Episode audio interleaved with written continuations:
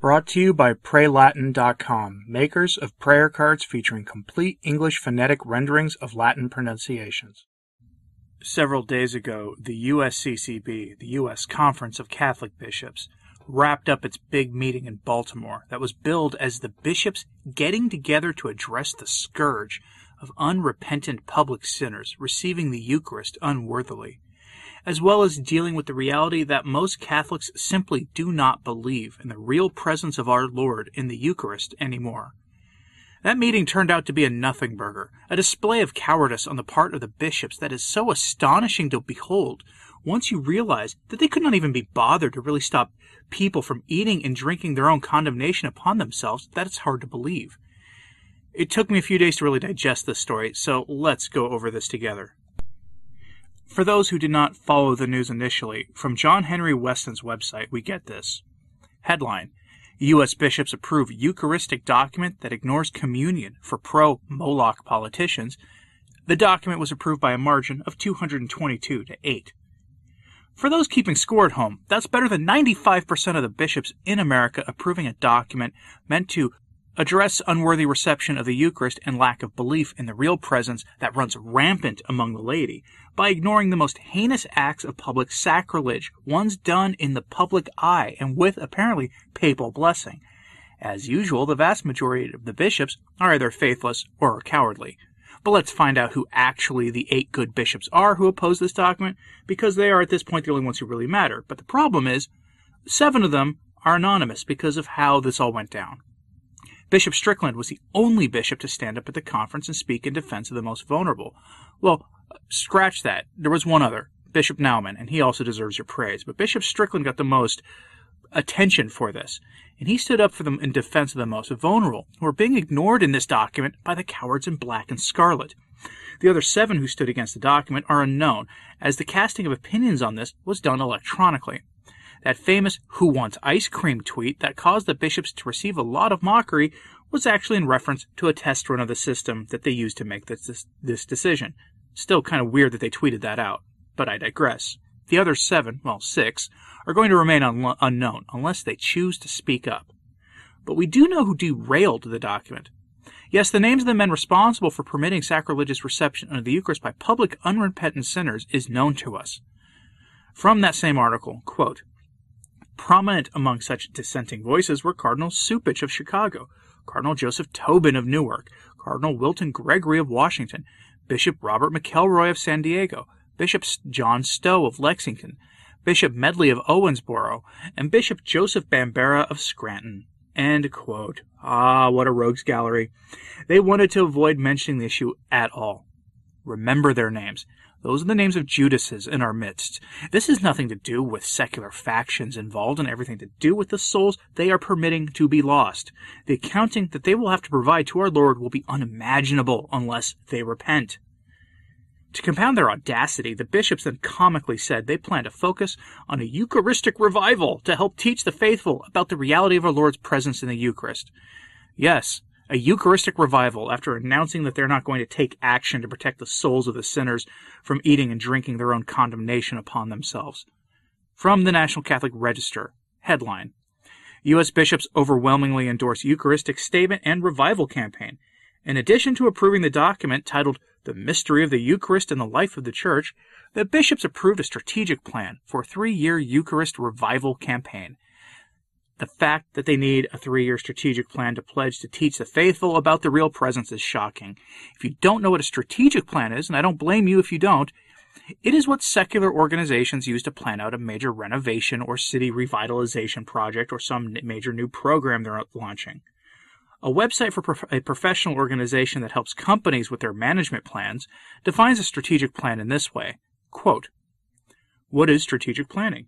Strategic planning is an organizational management activity that is used to set priorities, focus energy and resources, strengthen operations, ensure that employees and other stakeholders are working toward common goals, establish agreement around intended outcome and results, yada yada yada, you get the idea. This is secular NGO speak. In other words, all this is fine and rather boring stuff. That's fine for a secular NGO. Very useful stuff. I studied this stuff in my public administration coursework in, in grad school. Some nonprofit organizations and even municipal governments somewhere, they need these programs to make sure their big new project is successful. But this isn't the stuff of the church. The church is being run by men who think of her like an NGO. What's the story really about? First, we're told how they debated and then passed the document. Okay.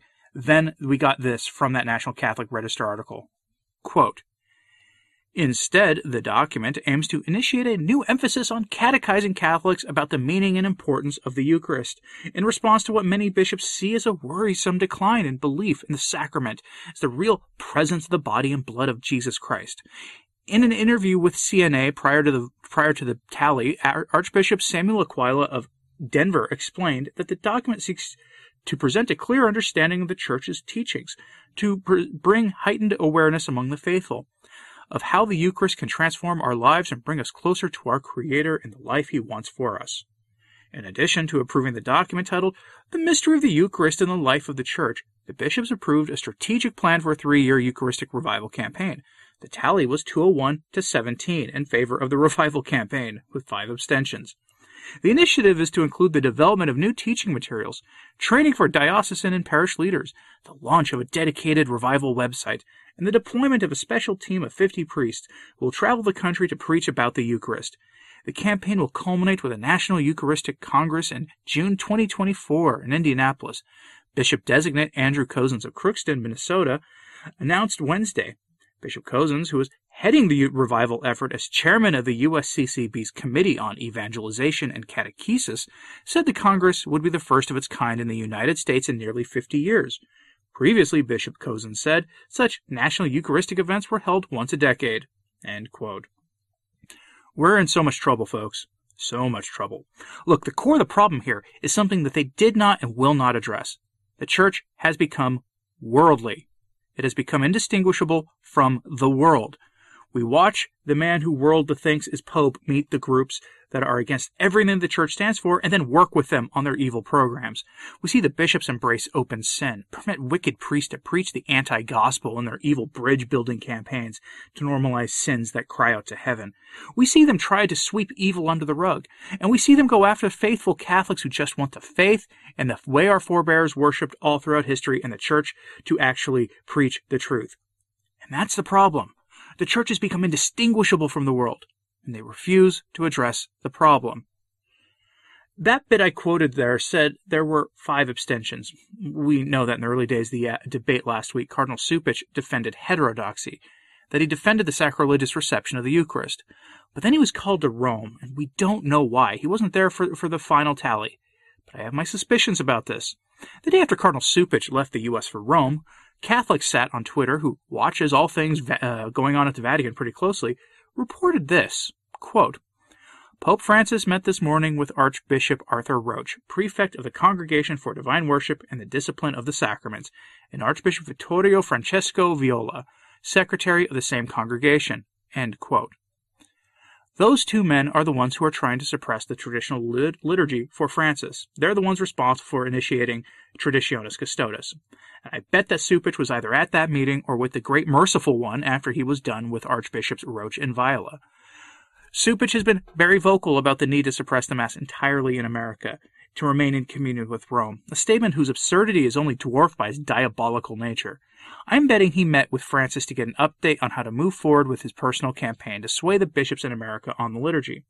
I reported on Blazing Cupcake's evil statements made recently, and within days of his releasing his articles in American Magazine, several bishops announced draconian restrictions on the Latin Mass. That was not a coincidence. Cupich could not be bothered to wait out the entirety of the USCCB's conference on the Eucharist for this work of his. Truly remarkable. If you're wondering why the bulk of bishops acted to preserve sacrilegious communion for unrepentant public sinners who are engaged in defending and promoting probably the most heinous sin of our time, not only are they cowards, they are out of touch with reality. Bishop Thomas Tobin of Rhode Island took to Twitter to give us a really bad take, and it shows what most of the bishops really think. Quote, Despite recent surveys, I think most practicing Catholics, quote unquote, believe that the Eucharist is indeed the body of Christ. Perhaps they can't define it in terms of philosophy or theology, but they instinctively know it's the body of Christ. That's why they come to Holy Communion. I like that he put practicing Catholics in square, scare quotes there. It makes it look like he doesn't actually believe what he's saying. Now, thankfully, he was corrected by people. there were a lot of responses, but here these two were my favorite and deserve to be highlighted simply because they tell the truth of the matter succinctly. First, a user calling herself Liz says this to the bishop, quote, I was a cradle Catholic, 12 years of Catholic school, and it took a reversion in college by a friend who actually knew the faith to teach me that the Eucharist is the actual body, blood, soul, and divinity. If not taught correctly, how can they know? And a, and a priest responds to her with this quote, I think most go to communion out of habit or to feel included or because everyone else in their row is going up and they don't want to break the flow. End quote. Exactly correct. Communion is just part of the Mass for most people if not properly instructed, if not properly taught about the need for validly receiving the Eucharist and the need for confession, most will just go up. If you need proof of this, ask your parish your parish's person in charge of their RCIA program how often they have to stop people who are not Catholic from receiving the Eucharist. Those people may then quickly enter RCIA right after it happens, that is often the case, but ask if it happens, and I guarantee that most will say it does because I know a permanent deacon personally who has to tell people that all the time. It happens. People simply do not know because instead of being taught by priests who believe in the real presence, they're given homilies on Sundays about social issues. And it has to stop.